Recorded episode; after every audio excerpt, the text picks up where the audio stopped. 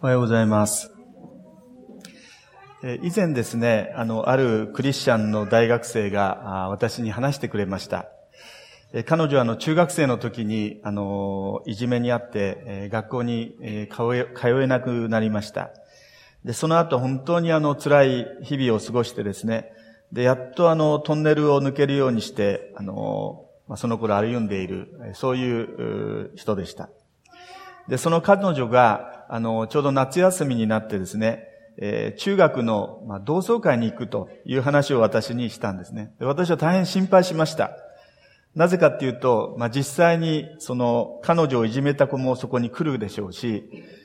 またあの、その人に無視されたり、また何か言われたら、やっと少しずつ癒されてきた傷がまたパカッと開くんじゃないか。まあ、そんなことをもう大人になったので、まあ言わないにしてもですね、そうした中学生、仲間の顔を見たら、まあまたあの過去の記憶がこう蘇ってくるんじゃないか。そして嫌な思いを持つんじゃないか。まあそんなことをまあ心配したんですね。で、ところがそうした心配をそうにですね、彼女はまあ同窓会に行きました。後日、えー、その話を、まあ、その時の話を、まあ、彼女は私にしてくれたんですけども、えー、彼女にですね、えー、大変辛いことをした、辛いことを言った、あるいは無視した、そのクラスメートが、その同窓会場にやっぱりいまして、そして彼女のところにあの来たそうですね。そして、こういうふうに言ったそうです。あの時、いじめてしまってごめん、許してねってこう言ったそうですね。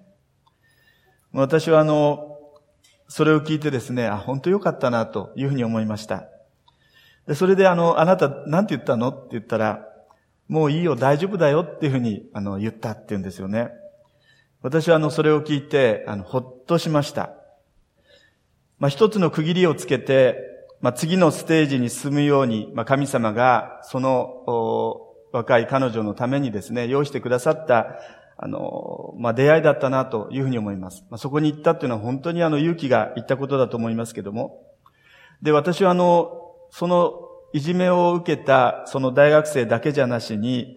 中学の時に、この彼女をいじめた、彼女を無視したその子がですね、その、もういいよ、大丈夫だよって言ってもらってこと、言ってもらったことで、まあ、どんなに、あの、救われたかというふうに思ったんですね。つまり、許すこと、そして、こう、許されること、で、これは本当に私たちにとってどちらも大切で、そしてどちらも心をこう解放する、あの、とっても大事な機会なんじゃないかなというふうに思いました。さて、まあ、今日はあの、マタイの福音書の18章の21節からのところを藤田さんに読んでいただいたんですけれども、えここはあの、有名なイエス様の例え話が出てきます。まあ、イエス様が生きていた時代のイスラエルではですね、神様に対する罪は4回まで許される。まあ、ユダヤ教の教師はそういうふうに教えていたようです。言い換えれば、4回までは取り返しがつく。まあ、そういうふうにあの考えられていました。で、今日の箇所を見ますと、弟子のペテロがですね、イエス様に尋ねているんですね。21節のところをご覧ください。その時ペテロがイエスのところに来ていった。主よ、兄弟が私に対して罪を犯したなら、何回許すべきでしょうか ?7 回までですか？ってこう言いました。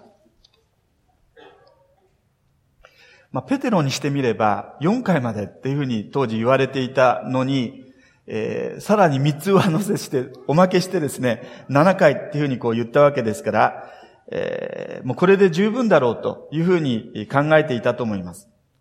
ところが、そのペテロの言葉に対してイエス様は何ておっしゃったかっていうと、22節にありますけれども、えー、この7回を70倍まで許しなさい。7の70倍まで許しなさい。まあ、私は、私たちは単純に 7×70 で、7、7、490回なんていうふうに、あの、考えるかもしれませんが、まあ、490回でも膨大な数ですけれども、7っていうのは、まあ、あの、ユダヤでは完全数ですね。70ってもうさらに完全数ですから、あの、もう、あの、許し続けなさいっていう意味で、イエス様は7の70倍っていうふうにおっしゃったんじゃないかなと思いますね。で、そういうふうに言いながらですね、イエス様はここで一つの例えをお話になったんです。どういう例えかというと、王様によって1万タラントンの負債を許された家来がですね、100デナリオンの借金を返せない仲間を許さずに、まあ、牢屋に入れたっていう、そういう、えー、例えです。で、それを聞いた王様がですね、本当に怒りまして、えー、許してやったこの、えー、1万タラント許してやったこの家来をですね、えー、牢役人に引き渡したっていう、まあそういう結末なんですけども、この1万タラントンとか、それから100デナリオンっていうのはちょっとわかりにくいんですが、えー、100デナリっていうのはですね、あ、まずその、この人が、この人が、あの、許された、あ、ごめんなさい。どっちから説明したらいいでしょう。あの、デナリの方から説明した方がいいと思いますね。デナリっていうのは、1デナリっていうのはですね、えー、1日の労働者の賃金が1デナリですね。わ、まあ、かりやすくあの、簡単、計算を簡単にする意味で、え例えば1万円だとしますね。1万円。そうすると100デナリオンっていうのは100万円ですよね。これ大変な額だと思います。100万円。で、その借金を返せなかったんで、あの、返せなかったっていうんですね。で、で、片方ですね、王様によって許された方の人は1万タラントンってありますね。この1万タラントンっていうのは何かっていうと、1タラントンっていうのは、えっ、ー、と、1タラントンはですね、えー、ごめんなさい。自分で言いながらわかんないです。1タラントンは、えっ、ー、と、100デナリオンですね。そうですね。ですから、この1万タラントン計算すると、今の金額に変えますと、600万円かける1万です。だから、600億ですかね、600億。っていうのはちょっとなんかあんまりこうピンとこない。600万円の札束を1万人の人たちに手渡せぐるぐらいの、あの、額ですね。で、それを、まあ、王様から許された人がいて、そんだけ許されたんですよ。で、その本人がですね、え、100万円貸している人がいて、その人が許せなかったんで頭来てこの人を牢屋に入れちゃったっていうそういう話ですね。それで王様がこんだけ許したこの人のことを知ってですね、それはけしからんって言うんで、この本人を牢屋の役人に引き渡したっていう、そういう、まあ、話なんです。まあ、ここで家来が王様に負っていた負債、これはもう気が遠くなるほどの桁外れの金額ですね。600万円を一万人に渡してもいいぐらいの、えー、額ですから。で、ところが、それをですね、なんと王様は気前よく許してしまわれたっていうんですね。で、イエス様はそのことを通して私たちに何を伝えようとしているかっていうと、神様に対して人間の負っている負債、つまり、まあ、今日罪っていう言葉が出ましたけれども、聖書で言うところの私たちの罪、神様の心を痛めている、そうした原因ですね。その罪が、どれほど桁外れに大きいものかっていうのをまず、この例えを通してイエス様は言わんとしてんじゃないかなと思うんですね。私たちは知らずに、例えば人を無視したとしますね。知らずにっていうか、ちょっと嫌だなと思って、無視したとしますね。でも、無視された方が本当に心に気が傷がつくんですね。でそうした一つ一つのことを私たちは日々意識してか意識してないか知らずにこうやるわけですけれども、その総額というのは、それこそここにありますように、1万タラントン、もう私たち気が遠くなるほどの大きな負債を実は神様に対してしてるんだ。でそのことをこの1万タラントンっていう金額を通してですね、イエス様示そうとされたんじゃないかなと思うんですね。で、このような膨大な借金を抱えている家来はですね、もう死に物狂いになって王様に懇願したわけです。許してください。王様はそうした彼の姿に心を動かされてですね、彼のその1万タラントンっていう、その負債を帳消しにしてやったんですね。で、ところが、このように大きな負債を許してもらったはずの人間がですね、比べ物にならないほど、もちろん100万円って結構あの、本当に大きな額ですね。なかなか、あの、100万円を手にするのは難しいです。でも、さっきのその、えー、600、600万円を1万人に渡して、渡すぐらいのその大きな金額に比べたら、100万円というのはまあ取るに足らないかもしれないですね。その比べ物にならないほどわずかな借金を返せない仲間を許すことができなかった。そういう現実を、まあ、イエス様は私たちに、まあ、示しているわけですね。これは一体な、なぜかっていうことですね。で、実、実はここにあの私たちの姿があるんじゃないかなというふうに思うんですね。で、そもそもこの例え話をイエス様お語りになったきっかけって何だったんだろうか。で、それはイエス様がイエス様のお弟子のペテロがですね、質問したからですね。しかしこのマタイの福音書の、今日読みませんでしたが、18章全体を見ますと、18章の、まあ、後で読んでいただきたいんですが、18章の一節が引き金になっているということがわかるんです。えっと、18章の一節、聖書をお持ちの方は34ページの下の段のところをご覧ください。その時、弟子たちがイエスのところに来て、一体誰が天の国で一番偉いでしょうか偉いのでしょうかと言ったとありますね。で、これが引き金となって、天の御国の価値観っていうのがイエス様によって、この18章を通してこう教えられているんですね。世間ではこういう物差しで実際に人は動くけれども、私たちも人をそういうふうに判断するけれども、でも神様の物差しが支配している天の国ではこういう考え方の中で物事が決まっていくんですよっていうことをイエス様は私たちに示したわけです。つまり、それが本来の神様が願う人間の社会のあり方なんですよ。私たちの心の動き方がこういうものなんですよってことをイエス様は示そうとされたわけですね。私たち天国っていう言葉を使うときにですね、どのような場所をイメージするでしょうか？まあ一般的には空高く遥か彼方に存在する、そうした場所っていうのをまあ思い浮かべますね。なんか髭をの生やした、あの、なんかこう、ぼもった、ハゲたおじさんが出てきそうな、そんな感じのところですけども、えっ、ー、と、そういうのでとは違う。聖書の言うところの天国、まあもちろんそういう意味も、あの、空って意味もあるんですけども、まあここではですね、天国というのは、え、神様が王様として支配されている領域のことを、まあ、聖書で天国って言いますね。神様の御心、神様の愛の心、神様、聖書の価値観によって立っている世界。でそれを、まあ、聖書は天の国とか、神の国とか天国っていうふうに言います。つまり、マタイの福音書18章全体はですね、聖書が教えるところの本来の人間関係ってどういうものなのか。神様は私たちがどうである、どうあることを願っておられるのか。当然そのことは私たちの祝福につながるわけですけれども、そういうことがこのマタイの福音書18章全体の、テーマなんですね。で、イエス様はそのことを伝えるために、その辺でこうちょろちょろ遊んでいる子供を捕まえまして、そして3節を見ますと、その子をですね、誰が一番偉いかを問題にしている大人たちの間に立たせて、そしてこういうふうにおっしゃったんです。よく聞きなさい。心を入れ替えて幼子のようにならなければ天国に入ることはできないであろう。この幼子のように自分を低くする者が天国で一番偉いんだ。こういうふうにおっしゃいました。さて、そのことを踏まえてもう一度今日の聖書の箇所に戻ってみたいと思うんですけども、はじめ、家来はですね、返せるあてもない膨大な借金を抱えて、そして返済に迫られ、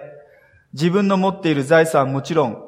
自分の妻子を身売りしてでも借金返借金を返済するようにまで、まあ、追い詰められた。そういうところに立たせられていました。で、切羽詰まった状況の中で、もう彼はですね、もうただただこうひれ伏して王様に王様の憐れみにすがるより他なかったんですね。結局、家来の主君はですね、哀れに思って彼を許して、で、その借金を帳消しにしてやった。27節のところにそれが出てきます。で、膨大な負債を許す王様の憐れみというのは、それは紛れもなく、このような神様。神様はそういう方なんだ。神様私たちにとってそう、私たちに対してそうなんだってことをイエス様は私たちに伝えたかったんですよね。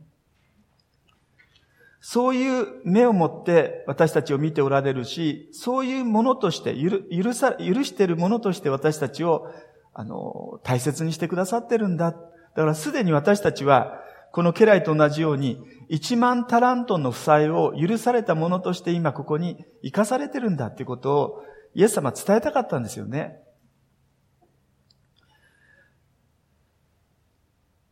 まあ今あの、ちょっと話題変えますけれども、あの、教会ではあの、レントって言いまして、あの、えー、受難節っていう季節に入っています。ここに紫のあの布がありますね。ここにも紫の布があります。ここにはかかってないですけど、これは十字架ですけども、あの、イエス様の、えー、あの、十字架を、こう、覚え、イエス様の苦難を私たちこう覚えるために、あの、この紫というのは、あの、悔い改めの意味なんですね。自分の生活をもう一度こう吟味して、神様の御心の前に、え、本当に御心に沿った歩みができているかどうかということをもう一度こう吟味するような、そういう季節を今、教会では歩んでいるわけなんです。で、このイエス様が、私たち、あの、神様が1万タラントンという負債をこう帳消しにしてくれた。そういう王様がそういうおられた。で、その王様は神様のことを、まあ、ある意味で表しているわけなんですけども。じゃあどうやってその借金を帳消しにしてくれたのか。そういう問題ですね。で、それが実はイエス様の十字架だったっていうのが聖書の教えなんですね。神様のその許しの痛みをですね、もう全面的に引き受けられたのが、実はあの主イエス様の十字架でした。イエス様はご自分の十字架の死をすでに予想して、また覚悟して、語っておられたに違いない、この18章ですね。で、そのような十字架の痛みと死とを引き換えの神様の憐れみ。その神様の許しの中に生かされているものが私たちなわけですね。ところが、そうした許しを経験しているにもかかわらず、借金が返せない仲間のその願いをよそにですね、彼を牢屋に入れてしまうような非常さを持っている。あるいはそうした無常さを持ち得るのかでそのことをこの例えはですね、私たちに、ま訴えているように思うんですね。イエス様も33節のところを見ますと、私がお前を憐れんでやったように、お前も自分の仲間を憐れんでやるべきではなかったかっていうふうに問いかけています。神様の許しの中に生かされていながら、そればかりではない。神様からたくさんの恵みをいただいているじゃないか。そうでありながら、なお、あなたの友人、隣人に無情であり得る。それは、自分の罪の大きさと、それを許す神様の痛みを、許しの痛みを本当分かってない証拠なんじゃないか。分かってない証拠だ。それゆえに、神様の許しの真実を受け取ってない証拠になる。そのことをイエス様は、まあ、この例えを通してですね、私たちに問いかけてんじゃないかなと思います。まあ、少し私たち自身のことにこう、あの、当てはめて考えてみたいんですけども、えー、確かに私たちはですね、どうしても許しがたい隣人がいるかもしれませんね。あの人、もうあのことは本当に許せない。で、その許しがたい隣人をあえて許し、そして、神様の御心に沿うようにってこう言われてもですね、なかなか、あの、それができない、え、そういうことを私たちは経験しますね。まあ、時々あの、教会に来られた方の中でですね、イエス様が教えてくださった主の祈りの中で、私たちの罪を許してください。私たちも自分に負い目のある人を皆許しますからっていう、そのその、そういうふうに祈るように教えられてるんですけども、これはなかなかこう祈れないって方いらっしゃいますね。まあ、あの、祈れなくていいと思うんですよね。あの、祈れないのに祈ったふりをするんじゃなしに、祈れないってことを神様に言いながら、まあ、この言葉を、あの、この言葉の意味を教えてほしいっていうふうに思いながら、こう、その祈りを祈っていけばいいと思うんですけども、ちょうどこの例え話の結びのところにですね、その主の祈りの祈りの言葉と同じようなことがイエス様によって語られているんですね。あなた方の一人一人が心から兄弟を許さないなら、私の天の父もあなた方に同じようになさるであろうというふうにおっしゃってるんです。つまり、人間の、私たちのですね、それから人に対する許しと、そして神様の私に対する許しっていうのは、切っても切り離せない関係にありますよってことをイエス様は言わんとしてるんだと思いますね。私たちが許せないっていうことは、ちょっとこれ非常に単純化して、えー、ドキッとする方もいらっしゃるかもしれませんけども、私たちが人を許せないっていうことは、どういうことかっていうと、自分が神様の許しを、まあ、実感できていないからだよっていうことをイエス様は言わんとしてるんですね。百デナリオン許せない、百デナリオンのその仲間を許せない私は実は一万タラントンの負債をすでに許されている人間なんだ。そのことを分かったらですね、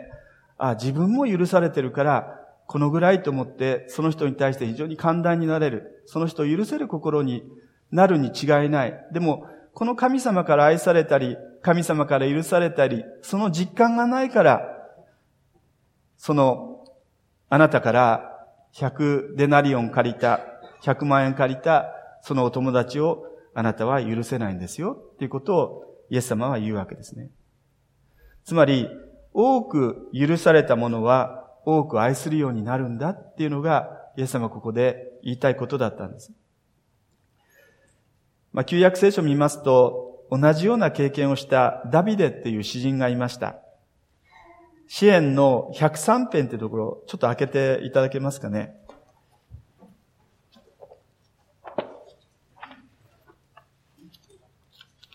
えっと、旧約聖書のえっと、三、え940ページですね。ちょっとダビデの話をしていると長くなってしまうので、そこは、あの、えっと、割愛しますけれども、ダビデも、やっぱり自分が許されてにもかかわらず、あの、許せない。そんなことをやったのはひどい。許せないことが聖書に出てくるんですけども、でも、それやってんのはお前だよっていうふうに、こう、神様から言われる場面があります。この103編の10節から13節に、そのダビデがですね、こういうことを言いました。主は私たちを罪に応じてあしらわれることなく、私たちの悪に従って報いられることもない。天が地を超えて高いように、慈しみは主を恐れる人を超えて大きい。東が西から遠いほど、私たちの背きの罪を遠ざけてくださる。父がその子を憐れむように、主は主を恐れる人を憐れんでくださる。イエス様は私たちの神様というのはあなたの罪に従って、そして報いられるような、あの、神様ではない。それは本当にこのもう追い切れないような負債を本当に気前よく帳消しにしてくださる。そのためには、まあ、イエス様が十字架にかからなきゃいけなかったんですけども、十字架を持って、実は私たちの罪がもう本当にチャラになって、チャラって言うとあんまり気のいい言葉じゃない。あの、帳消しになっている。で、その恵みをですね、私たちが本当に味わうことを通して、私たちの人に対しての接し方っていうのも、だんだんだんだん変わってくるでしょうっていうことです。まあ、冒頭で紹介したあの、大学生は、あの、許すっていうことを通して彼女も解放されたと思いますね。そして、無視した、中学校の時に無視した、その女の子は、えー、彼女から許されたっていうことを通して、また、あの、解放されていったと思います。許すこと、そして許されること、両方経験することは、実はどちらもですね、私たちの心を自由にする。私たちの心を健やかにする。ぜひ、あの、そのことを覚えながら、何か今日の、あの、聖書の言葉を通してこう示されることがあったらですね、そのことを神様にお詫びしたり、あるいはそのために具体的に、その、その人のところに行ってどうしたらいいのかとも含めてですね、なんか祈りの中で、あの、探っていけたら、あの、素晴らしいんじゃないかなと思います。お祈りをいたします。